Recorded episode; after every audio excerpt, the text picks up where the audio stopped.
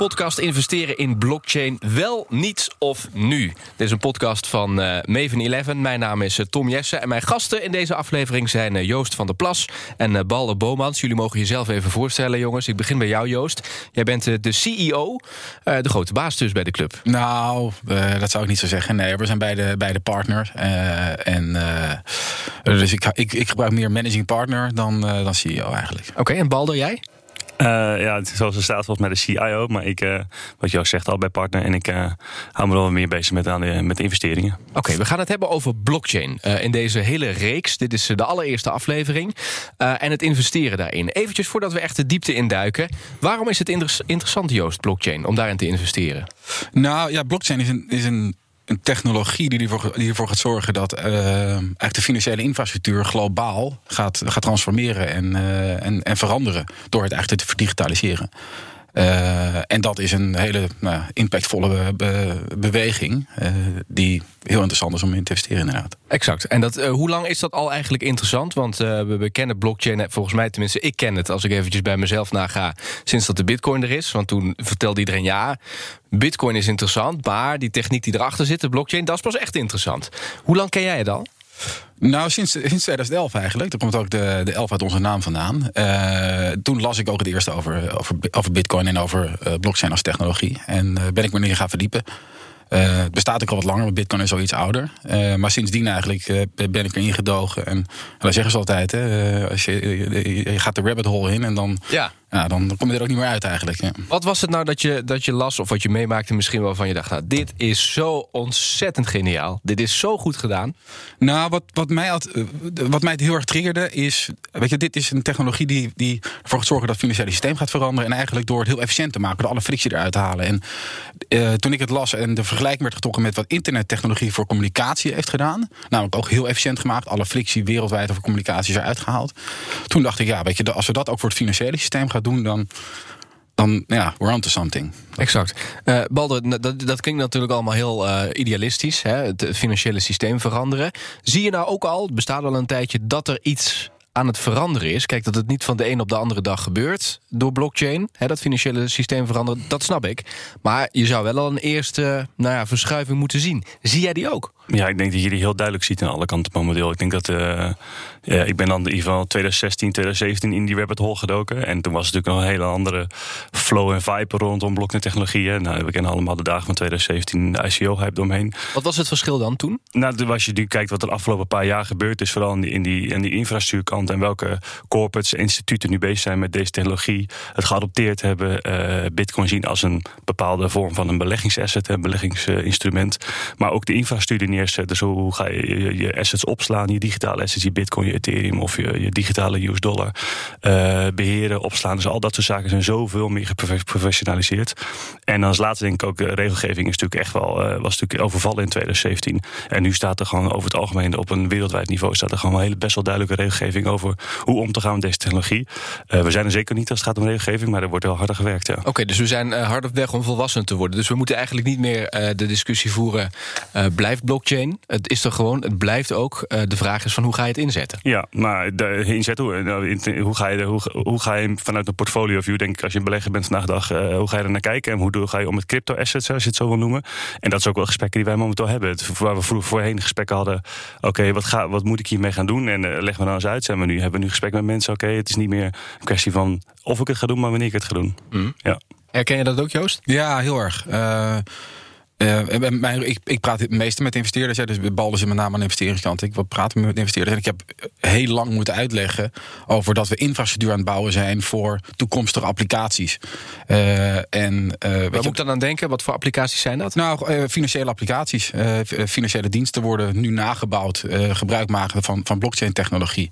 En dat was vier jaar geleden, was dat er nog niet. Hè, dus we zaten echt nog in een soort nou ja, hele basisprotocollagen werden gebouwd. dus alsof, alsof je naar een gebouw zit te kijken en het fundament wordt gestort, ja, dat, dat, ziet er niet heel spannend uit. Maar als het, als het eenmaal boven ja, de, de, begint te, die verdiepingen worden gebouwd, dan zie je ook waar het gebouw heen gaat. En dat gebeurt nu. Hè. Dus mensen zien nu applicaties, je ziet dat, dat er gebruik komt. Uh, massaal gebruik al bijna. Uh, ja, weet je, en dan in één keer wordt iedereen duidelijk: oké, dit is een beweging die ook niet meer te stoppen. En, en wat Balder al zegt, weet je, het feit dat ook regelgeving, eigenlijk de bestaande financiële wereld, die technologie aan het omarmen is. Waar het vier jaar geleden zei van, ah, dit is nieuw, we zien het wel. Ja, is die, weet je, gaat het nu ook niet meer weg. Dus, het is, uh... dus de discussie van, hey, is dit nou wel, hè, is dit nou inderdaad wel zo interessant? Die voel je eigenlijk niet meer. Nee, nee, nee. Nee, nee, iedereen vraagt nu van, uh, weet je, waar gaat het heen? Uh, leg me eens uit, ik wil het leren. Terwijl vier jaar geleden kwam iedereen op me weg van, ja, het is een hype, weet je wel. Nou, nu, nu is, is, iedereen gefascineerd en wil het, wil het begrijpen. Oké, okay. toen een eerste aanzetje, waar gaat het naartoe? Um, ja, waar gaat het naartoe? Nou, eigenlijk heel breed. Als je het heel breed zegt, de financiële wereld zal worden, worden verdigitaliseerd. Um, alle frictie gaat uit, uit hoe we met waarde omgaan. Dus dat gaat over payments, dat gaat over aandelentransacties. Uh, eigenlijk elk, elk financieel instrument wat je vandaag de dag uh, zal kennen, zal worden verdigitaliseerd, gebruik maken van blockchain-technologie. Kunnen we één concreet voorbeeld eruit halen van wat we allemaal kennen van het dagelijks gebruik met bankzaken of whatever, waarvan je zegt: oké, daar ga je echt de komende jaren een hele duidelijke verandering zien, dankzij de blockchain? Nou, niet in de komende jaren. Het gebeurt nu al. Hè. Er zijn uh, financiële uh, platformen waar je uh, kunt lenen en kan uitlenen. en dan interacteer je eigenlijk met een platform, met een, met, een, met, met een applicatie, in plaats van dat je met een entiteit of een instituut aan het, aan het, aan het schakelen bent. Ja, en dat gebeurt nu. Hè. Dus ik kan vandaag de dag dollars gaan lenen in een, in een financieel platform.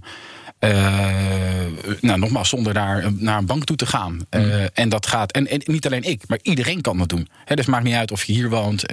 Maar als je zeg altijd, als je een boer in Peru bent, dan, kun je, dan kan je het ook doen. Ja. He, dus dat, dat, dat maakt ook meteen de kracht. Weet je. Het, het werkt heel efficiënt en het is heel inclusief. Dus iedereen kan, kan daar meedoen. Exact. Wat is trouwens, waarom is blockchain zo ontzettend goed bij de, de toepassing die Joost net noemt, Balder? Nou, omdat ik denk dat het. Kijk, uiteindelijk gaat het in dit geval, wat Joost zegt. Hè, je gaat normaal ga je voor een bank, ga je voor, voor een lening ga je naar een bank toe. En, en er zit ook een intermediary bij die, eh, nou, die moet ook heel veel informatie of heel veel geld besteden om ja, überhaupt jouw eh, kredietwaardigheid te assessen. en dat, soort, dat soort zaken. Nou, dat gebeurt nu allemaal op een ledger. En um, dus die, die versimpeling van die transactie, oftewel, die is eigenlijk automatisch. En in dit geval moet je dan om die US dollars te lenen, moet je nog wat onderpand geven aan dat contract. Maar dus het, het uitsnijden van die intermediary gaat natuurlijk uiteindelijk voor zorgen dat we denk, uiteindelijk betere producten en services kunnen gaan aanbieden tegen waarschijnlijk ook nog eens lagere kosten. Dat is natuurlijk uiteindelijk de voorbode van, van deze technologie. Ja, je noemde Ledger, even voor de mensen die niet weten wat dat is. Wat houdt dat in? Het groot boek waarop de, de, de, de blockchain is gebaseerd. Precies, het zorgt eigenlijk voor dat het transparant is. Iedereen kan eigenlijk volgen waar het geld naartoe gaat. Ja. Exact. Ja. en ehm, ook dat er dus een informatiedeling is tussen allemaal verschillende applicaties. Hè? Ja.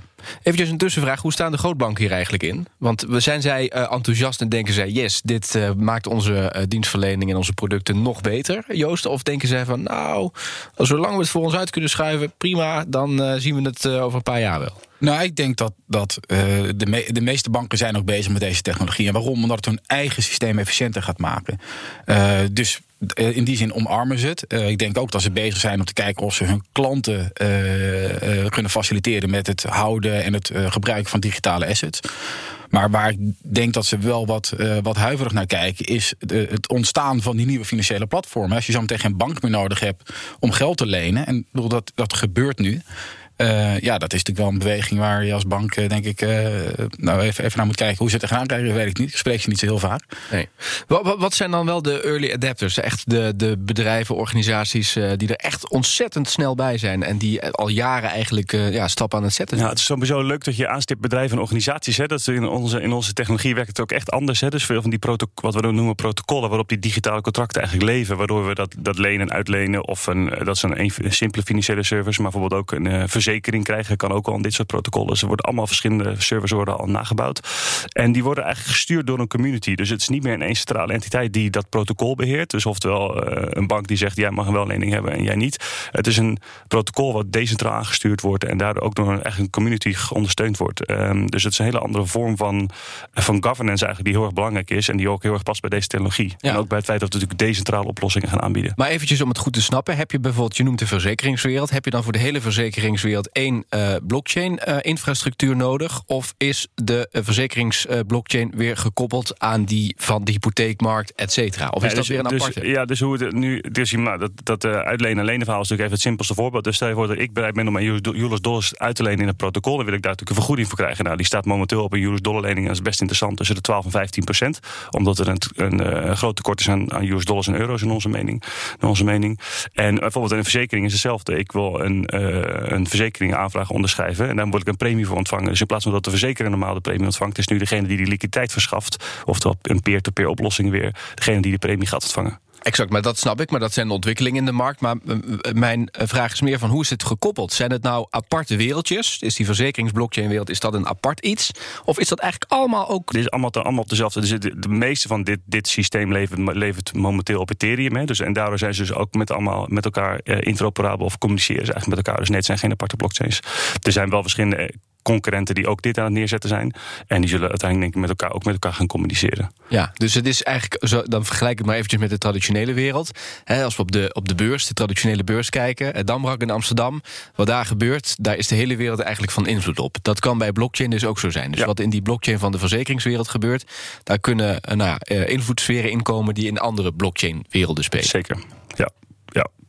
Dat is dus eigenlijk hetzelfde wat we al kennen, alleen dan in een nieuw jasje. Nou, alleen, nee, dat is niet helemaal, dat is niet helemaal hetzelfde als we kennen. Want het is natuurlijk omdat het met elkaar communiceert. Dus uh, hier in onze huidige traditionele systeem werkt het natuurlijk meer in silo's. Hè, dus iedereen heeft informatie over elkaar. En hier heeft de ledger, het grootboek wat ik net zei, Ethereum, heeft informatie over alle verschillende applicaties. Dus die applicaties kunnen door één ledger met elkaar communiceren. En ook met elkaar van op de hoogte zijn van wat de status is van de wallets. Ja.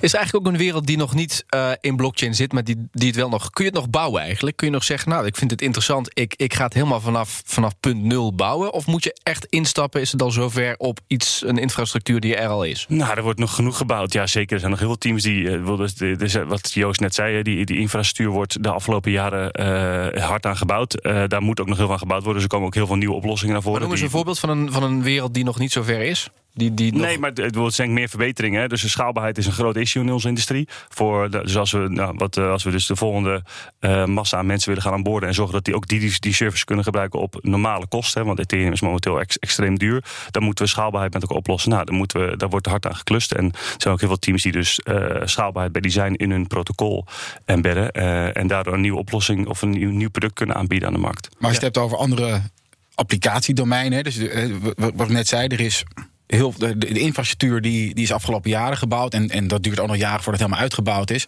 Maar nu zie je eigenlijk in die financiële wereld, hè, dus die financiële platformen die ontstaan, wat ook al decentralized finance wordt genoemd. Dat is eigenlijk de eerste toepassingsgebied waarin je echt nou ja, applicaties ziet die je kan gaan gebruiken. En dat, dat gaat natuurlijk verder. En wij zijn van mening dat het op een gegeven moment ook uit de financiële wereld gaat. Hè. Dus dat we naar businessmodellen gaan uh, waar ook intermediaries bij zitten. Denk aan een heel simpel voorbeeld als Airbnb, die eigenlijk niks anders doet dan mensen bij elkaar brengen, peer-to-peer. Um, maar aan beide kanten uh, fees probeert te pakken. Um, nou, dat kun je ook veel efficiënter organiseren door een peer-to-peer protocol te, te hebben, waarin die vraag en aanbod ook bij elkaar gaan komen. Dus ook dat soort businessmodellen zullen uiteindelijk ontstaan en daar nou, de bestaande businessmodellen onder druk komen. Alleen dat duurt natuurlijk wel wat langer. Weet je, daar heb je een veel groter netwerkeffect ja. voor nodig. Voordat dat soort diensten uiteindelijk uh, nou, echt tractie beginnen te krijgen. Maar wat maakt het dat je overtuigd bent dat ook zo'n Airbnb-wereld daarmee te maken krijgt op termijn? Uh, nou ja, om, om omdat, ja, enerzijds omdat het kan, maar ook omdat het natuurlijk bepaalde frictie oplost. Kijk, als jij als aanbieder van uh, je appartement uh, dat goedkoper kan doen op een ander platform, waar net zoveel vraag is, ik bedoel, dat, dat netwerkeffect moet er wel zijn, ja, dan ga je dat daar natuurlijk ook doen. En er zijn natuurlijk industrieën waar hele dominante spelers zijn. Uh, denk aan boeking in de reiswereld. Ja, je kan je voorstellen dat, dat als je dat, dat goed weet te organiseren, dat, dat uh, aanbieders gaan zeggen: Nou ja, weet je, als we met z'n allen een, een protocol hebben waar we dat ook kunnen organiseren en waar we nou ja, niet allemaal zoveel fees aan het boeken kwijt zijn, let's go for it. Uh, dat, je kunt het bouwen en het realiseren. Uh, nogmaals, dat netwerk moet je wel weten, weten te creëren. Maar het kan wel en het gaat gewoon gebeuren. Dus die hele platformwereld, en we leven natuurlijk in een platformwereld, ga maar na welke dienst je gebruikt, zijn platform. Uh, die, die, ook daar zal decentralisatie gaan plaatsvinden. Nog even één ding wat jij net zei, Balder. Je had het over Ethereum. Waarom is het nou op dat, op dat Ethereum gebouwd? Omdat Ethereum uh, het faciliteert om eigenlijk meer complexe transacties te faciliteren. Dat noemen we ook smart contracts. Misschien is een betere vertaling is digitale contracten.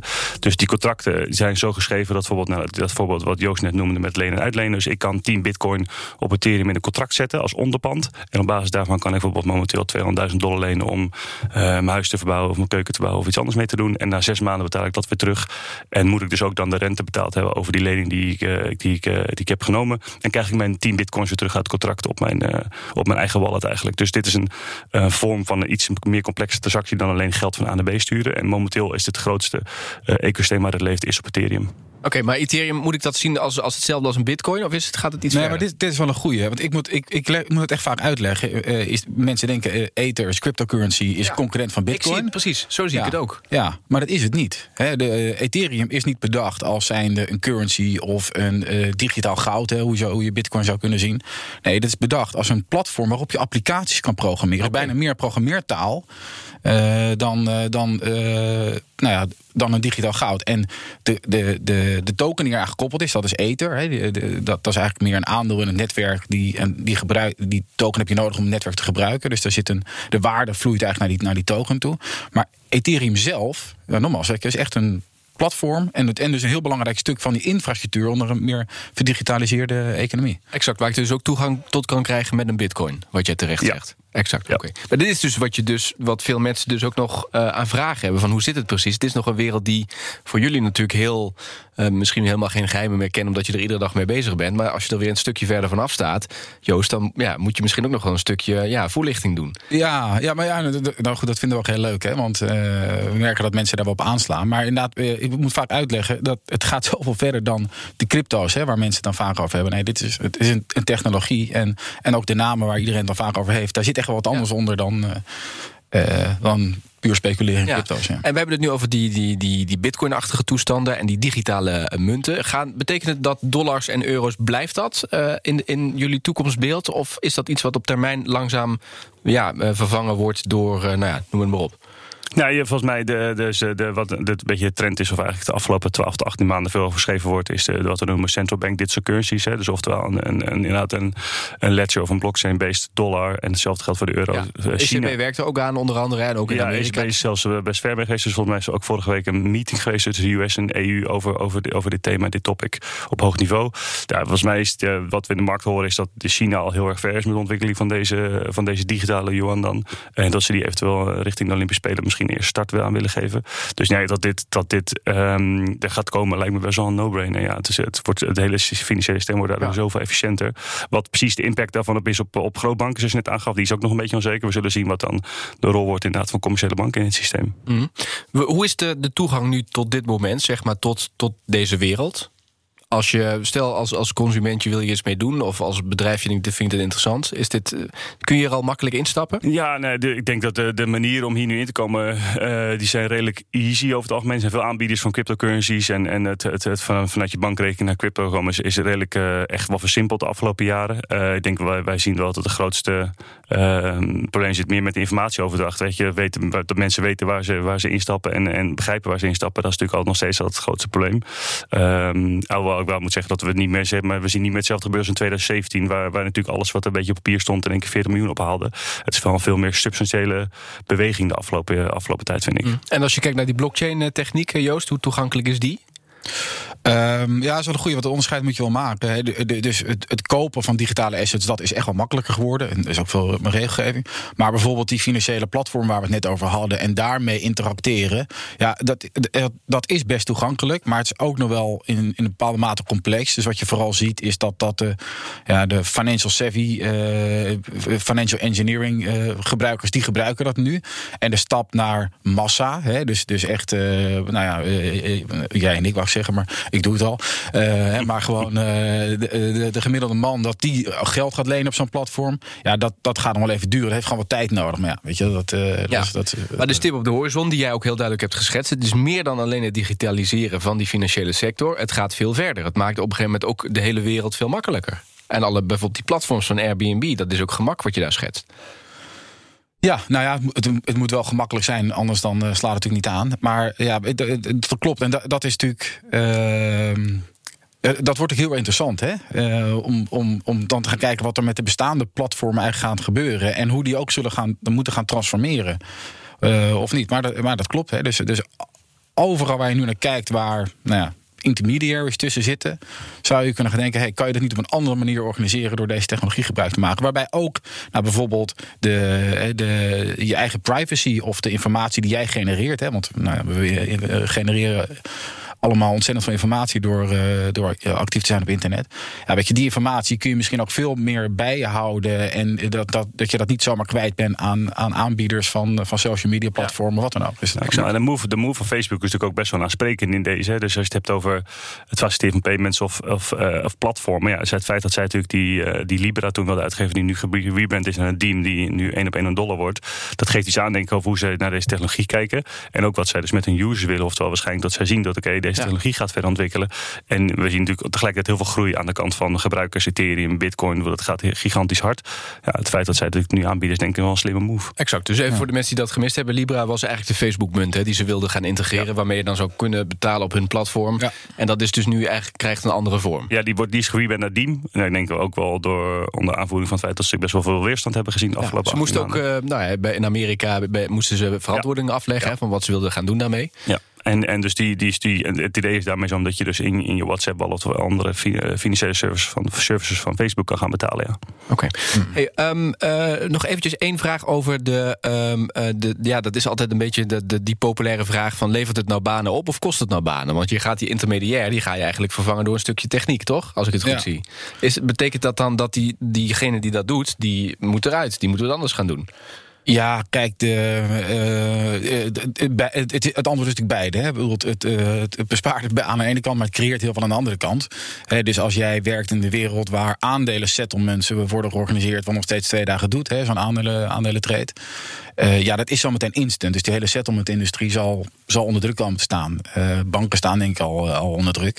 Dus daar kost het banen. Maar ja, een beetje bij, je ziet natuurlijk elke dag ondernemende teams over de hele wereld die hier opduiken en die nieuwe bedrijven aan het bouwen zijn. Die, de, die dit aan het, aan het ontwikkelen zijn. Hey, de titel van deze podcast is Investeren in blockchain. En moet ik dat wel of niet doen? Nou, ik denk dat jullie met jullie verhaal wel hebben uh, onderstreept dat je dat. Niet geheel onafhankelijk in Nee, precies. Maar oké, dan is mijn vervolgvraag. Als ik dan investeer in die blockchain, waar investeer ik dan in? Wat is dat dan voor iets? Waar, waar gaat mijn geld dan naartoe? Hey, um, ja, je bedoelt als je, als je in zo'n platform bijvoorbeeld investeert. Ja, exact. Ja. Precies. Nou, ja, wat je dan, wat je dan uh, dat, ja, dat kan op veel verschillende manieren. Maar uh, wat, je, wat, je, wat er vaak gebeurt is dat je een, eigenlijk een digitale asset koopt. Dus eigenlijk een, ik leg het altijd uit als een digitaal aandeel. Um, en daarmee word je aandeelhouder in zo'n platform. En wat er daarmee gebeurt, is eigenlijk dat dat aandeel ook geprogrammeerd is. Dus eigenlijk heel dynamisch wordt. Hè. De aandelen die wij kennen, aandelen in het bedrijf, is heel statisch. Dat, dat doet maar één ding, is namelijk dividend uitkeren en misschien een beetje meer waard worden. Maar door een aandeel te programmeren kun je bij spreken op dagelijkse basis kun jij een stukje van de fees die op zo'n platform worden betaald, kun je ontvangen. Wat is dat? Betekent dat, een aandeel programmeren? Um, nou, dat, je, dat, je een, dat, je, dat het een een, uh, een, stukje, een stukje programmatuur is die uh, nou ja, gewoon een heel concreet voorbeeld. Hè. Als je investeert in, zo'n financieel platform waar we het net over hadden, waar leningen uh, worden uitgewisseld. En je koopt een, van de, een aandeel in dat netwerk. Nou, dat is dan een, een digitaal contract. Wat eigenlijk zegt, een deel van de fees die daar op dat platform gaan, daar krijg je als, als aandeelhouder krijg je daar ook een, een, stukje van. Op dagelijkse basis. Of wat Bal net zei, hè, op het moment dat je liquiditeit verschaft. Hè, dus je zegt, nou ja, ik wil best dollars uitlenen op dat platform. Dan krijg jij gewoon elke, elke uh, seconde wij spreken, krijg jij gewoon rente daarop uitbetaald. En dat, en dat zie je ook gewoon in je, in je wallet zie je lopen. Um, dus dus die, die assets, die, worden, die aandelen worden, worden door ze digitaal te maken, door het een digitaal contract te maken, mm. uh, worden ze heel dynamisch. Ja, maar je hebt wel het verloop wat je ook op de beurs hebt, dat een, dat een platform nu uh, X waard is en over een tijdje Y. En dan is Y meer dan X. Ja, dat klopt. Hè. Dus hoe meer zo'n platform gebruikt wordt, hoe meer uh, waarde erin zit, hoe meer, aandeel, uh, meer waarde in, het, in dat aandeel gaat zitten, in dat digitale aandeel gaat zitten. Ja, dat klopt. En die kan je weer verkopen. Hè, dus wat wij bijvoorbeeld doen, is eh, heel vroeg uh, bij dit soort projecten betrokken zijn. Uh, de eerste financiering doen. En dan hopen dat het een succes wordt. En dan een deel, deel daarvan verkopen. Precies. En Ballen, dit is geen beleggingsadvies. Maar ik kan me voorstellen met het verhaal wat jullie vertellen. dat zoiets wel ook, als dit toe gaat nemen. En de maatschappelijke impact, want daar hebben we het eigenlijk over, wordt eigenlijk alsmaar groter. Dan wordt zo'n zo'n platform ook meer waard.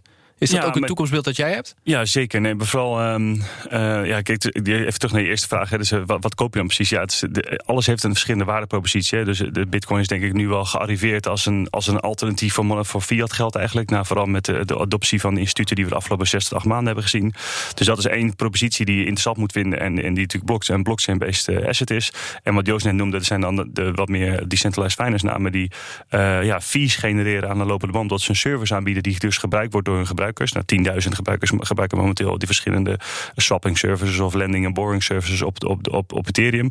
En die fees worden terugbetaald aan de, aan de, eigenlijk de tokenholders van, van, die, eh, van die protocollen.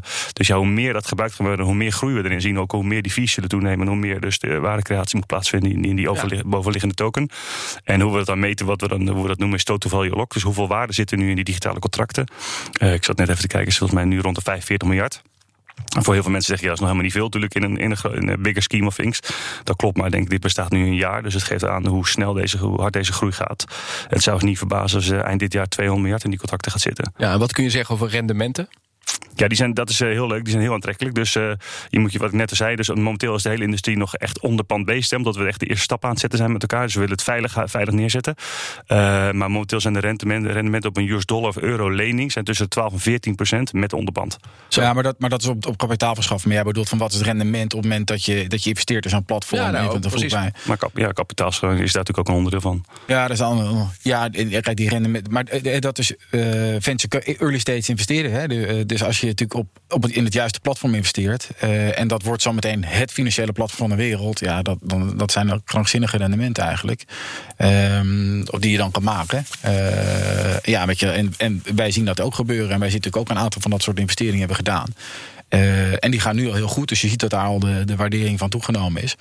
Eh, maar ja, weet je, uiteindelijk is het natuurlijk hoe meer die applicaties gebruikt gaan worden, die platformen gebruikt gaan worden, hoe, hoe, hoe, hoe meer waarde er naartoe zal gaan. Is het nou ook zo, even laatste vraag, is het gekoppeld, het, het koersverloop, aan bijvoorbeeld ook hoe een eh, eh, digital coin het doet? Dus als stel dat de bitcoin omhoog gaat, dan gaat eh, eh, het, die, die, die platformwaarde gaat die ook omhoog? Of is dat losgekoppeld van elkaar? Nou, dat is een hele goede vraag. Dat is, eh, de, de correlatie is best hoog in deze industrie, zeker te weten. Ik bedoel, Bitcoin is uiteindelijk gewoon echt de baro en de graadmeter van deze industrie aan alle kanten. Eh, dus we zien ook wel dat nu, ja, de- nu er zoveel liquiditeit naar Bitcoin toe vlucht eh, door ja, het, monetaire, monetaire beleid rond de wereld.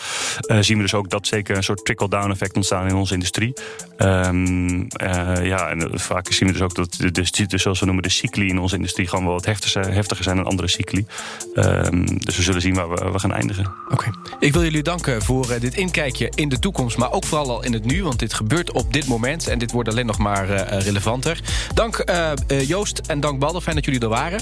Ja, gedaan. graag gedaan, dankjewel. Mocht je meer informatie willen over dit onderwerp, bekijk dan vooral eventjes eh, het linkje in de beschrijving, want daar vind je meer informatie over dit onderwerp. En luister vooral ook naar de andere afleveringen in deze reeks. Dank voor het luisteren en tot de volgende keer.